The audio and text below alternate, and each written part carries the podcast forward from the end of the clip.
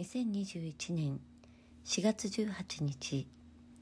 こんばんは田切久美子です。えー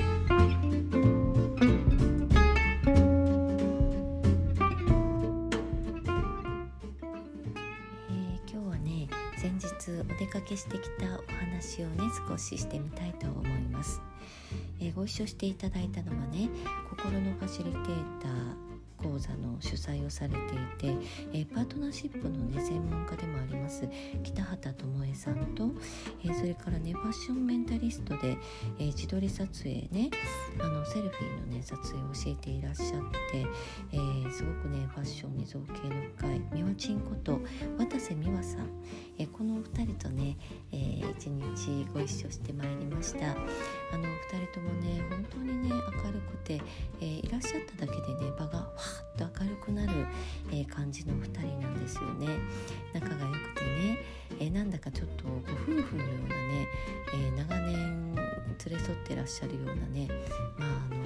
お二人ともとっても雰囲気がね似ていらっしゃるんですけれど、え私はねそこに、え参加をさせていただいてきました。うん。えランチで伺ったお店もあの、ね、途中で立ち寄ったお店もね、えそれから最後に立ち寄ったバーもねどのお店もとってもね雰囲気が良くて、えー、そしてねもうお貸し切り状態で申し訳ないなというような、えー、感じでしたけれどね、え、とっても心地よく過ごすことができました。うん1軒目のお店なんかはねあのまあ、店長さんがとっても気を使ってくださってねあの試作のお菓子ですと言ってね食品も出してくださったりね、う、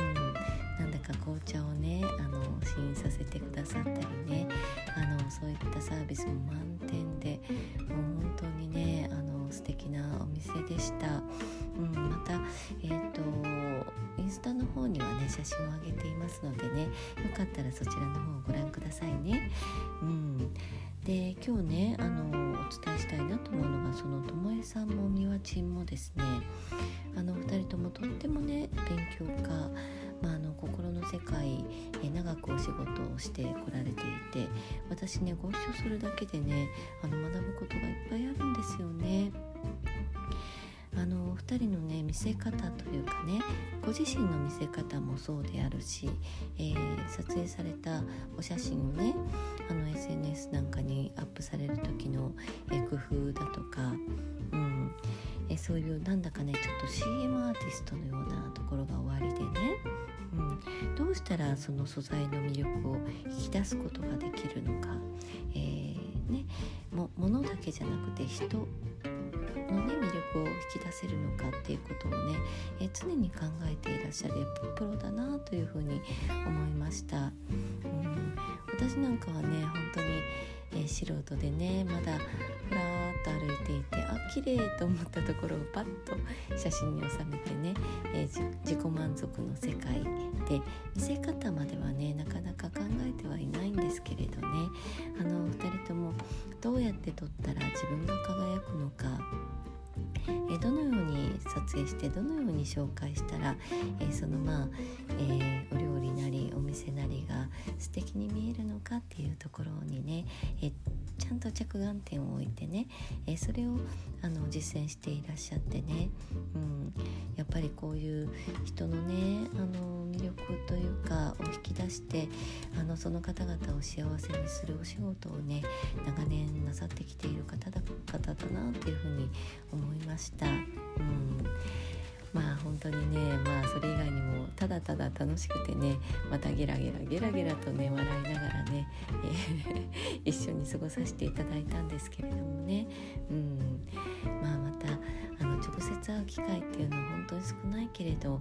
あ、こういう機会をねあのせっかく時間をねそれぞれが作って会うというこういう機会をね、えー、大事にしていきたいなというふうに思います。えー、まあ、マスクをがっちりしてね、うん、そしてあのまあ用事が済んだらね時間内にさっと、えー、立ち去るということをね、うん、していきたいなと思います。うん、世の中はあのなかなか不要不急の外出をなんていうお話あるんですけれどもね、うん、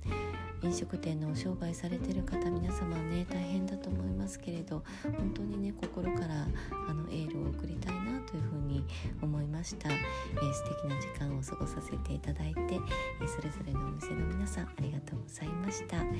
えー、今日はね、え楽しい一日のご紹介でした、えよろしかったらね北畑智恵さん渡瀬美和さんのね、えブログやインスタ、